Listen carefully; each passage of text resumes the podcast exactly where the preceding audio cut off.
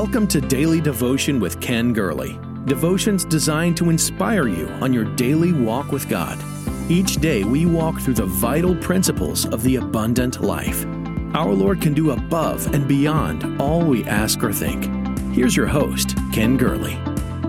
All battles are fought over the future, not your past or your present circumstances. Ron Carpenter said that, and I believe it. Again, let me repeat, all battles are fought over the future, not your past or present circumstances.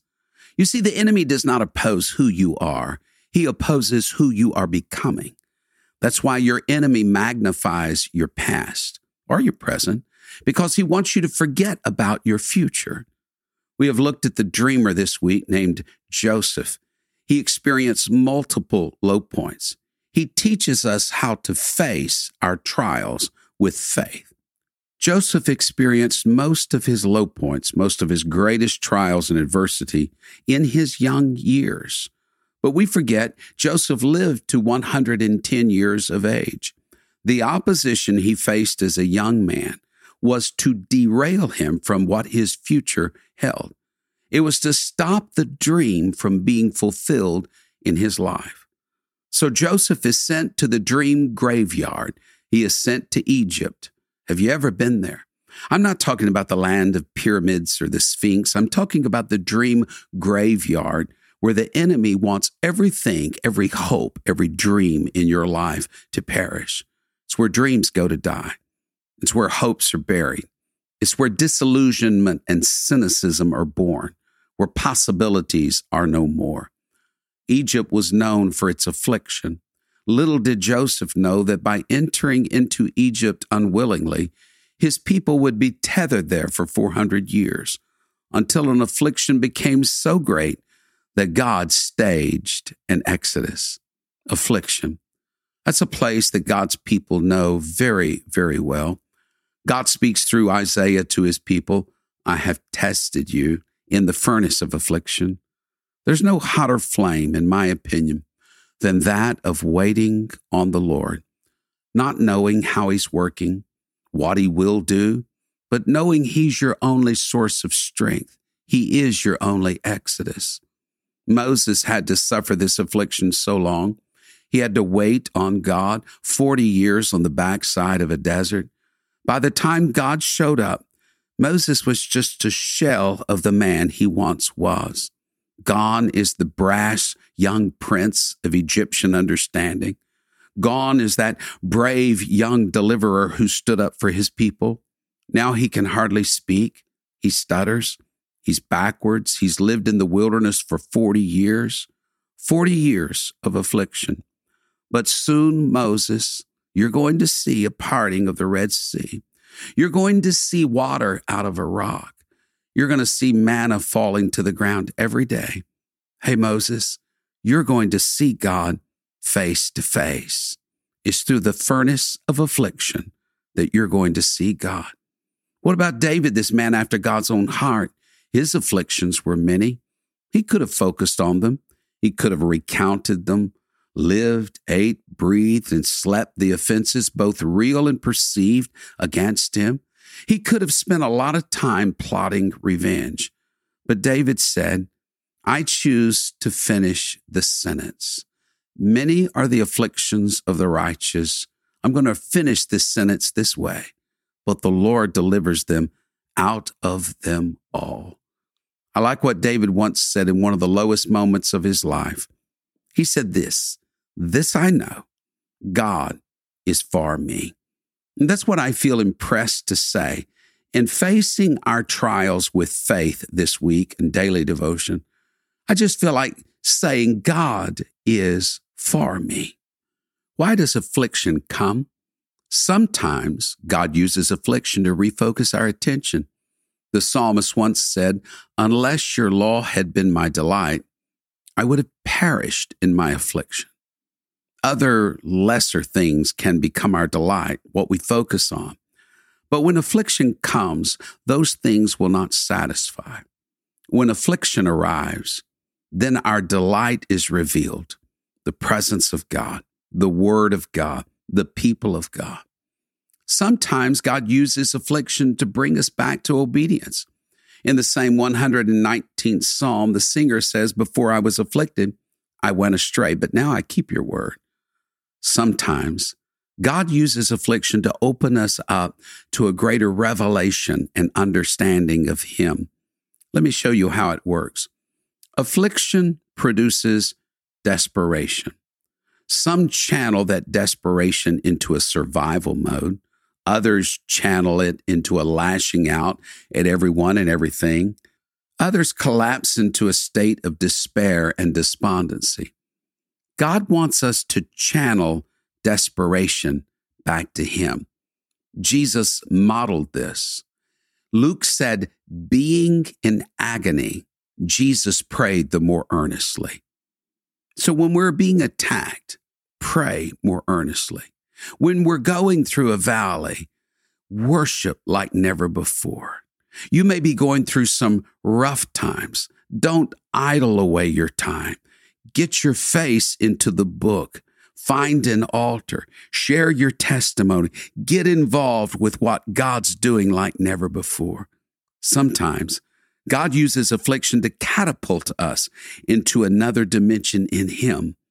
The great kindness shown Samson was not the gift of being raised by godly parents, was not the divine calling and anointing in his life. It was not the power of the Spirit that flowed through him.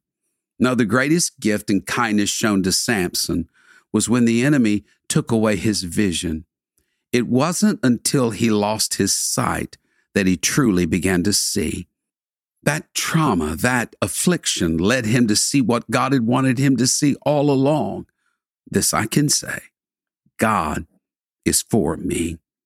Sometimes God uses affliction to reveal His love in us, to show us that His grace is sufficient. At other times, God uses affliction to remove a spirit of judgmentalism. There's nothing like being humbled to cause us to be more merciful. At other times, God uses affliction to give us a greater compassion for others. We hurt, and now we hurt for those who are hurting. At times, God will use affliction to encourage others, that we share with others the same comfort we derived when we went through something similar. And then finally, God uses affliction to bring us to a place of greater reliance and dependence upon Him. David said in Psalm one oh nine, "It was good for me to know affliction." In the thirty-fourth Psalm, David also said, "Many are the afflictions of the righteous, but the Lord delivers him out of them all." So this one thing I know, God is for me. We have Joseph. He's been lied on. He's been left in a dungeon. Then an old word in his life appears again, and that word is dream. A butler dreamed. A baker dreamed. Pharaoh dreamed. Once, twice, three times. It's as if God is saying, "Wake up, Joseph. It's time to awaken the dream." I know that affliction can be a dream graveyard. Crisis can crush your aspirations and choke your life from you. But never forget, Jesus specializes in resurrections. He brings dreams back to life. Do you remember the story of Johnny Appleseed, how he made his way across America sowing apple seeds? God is speaking to each of us today to sow some dream seed and some hope seed, to give a voice that will speak to the visions and longings that are often discarded in the low places and in the trials. There's a difference between being planted and being buried. A farmer sows seed in full anticipation that he will see it again shortly. People turn from graveyards and cemeteries with the full knowledge that it will be a long time before they see their loved one again, only when they are resurrected. But before your dream can come back to life, your faith must arise. You must call those things that are not as though they are. You must say, "Dream, live again. Hope, I'm calling you alive in my life." How do you do that? Say these words: "This I know, God is for me. God is the resurrector of dreams and visions. Abraham in a night vision saw the captivity and then the deliverance of Israel, the binding and the loosing of the hopes and dreams of all mankind. You may have experienced the dismantling of all you hold dear, but hold on, a resurrection is coming. Let me give you a few examples. Moses desired to see the promised land. Seems that it wouldn't happen. Yes, he crawled up to the slopes of Mount Nebo and saw it at a distance, but he perished outside of the promised land. But wait a minute. seven hundred years later, Peter, James, and John rubbed their sleepy eyes in the thin atmosphere of the Mount of Transfiguration. And there they see the impossible, Elijah and Moses seated with Jesus. We say it's too late, but I want to remind you that God not only holds the world in his hands, he's omnipresent at all times and all places. That means he holds time in his hand. We can call Christ alive into our predicament. This I can say, God is for me.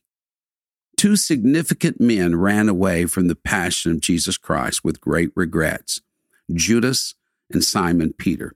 The first ended his life, the second repented.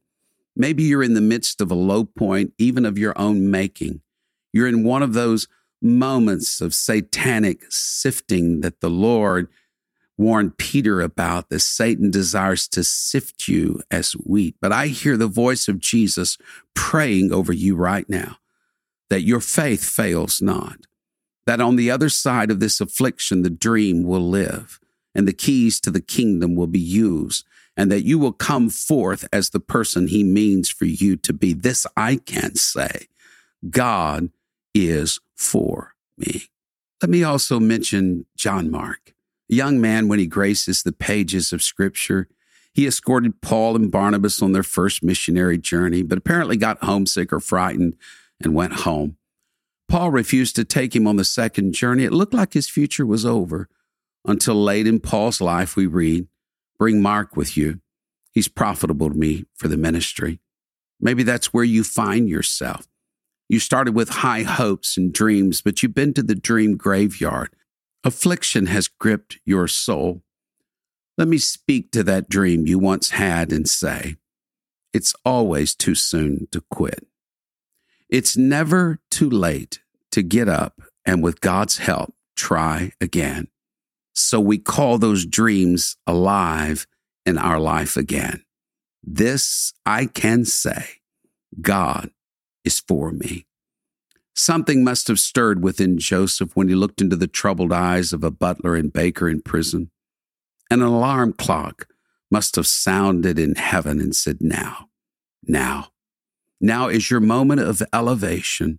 The affliction will be put under your feet. And Joseph was elevated to prime minister of Egypt. And Pharaoh renamed Joseph Zaphnath-Paneah. God still speaks. God still lives. This I can say. This I can say. God is for me. So daily devotion family, if God is for us, who can be against us? Thank you for sharing in Daily Devotion with Ken Gurley. We pray this ministry has been a source of encouragement and strength to you. Please be mindful that your financial support enables us to meet with you each day. To give a donation or connect with us, visit our website at ken gurley dot com. There you will also find the latest books, podcasts, and resources. Blessed, ninety Days to Change Your World is Pastor Gurley's latest book. You can get your copy of this life-changing book at ken gurley dot com. May God's favor rest on you in every way. Until we meet again.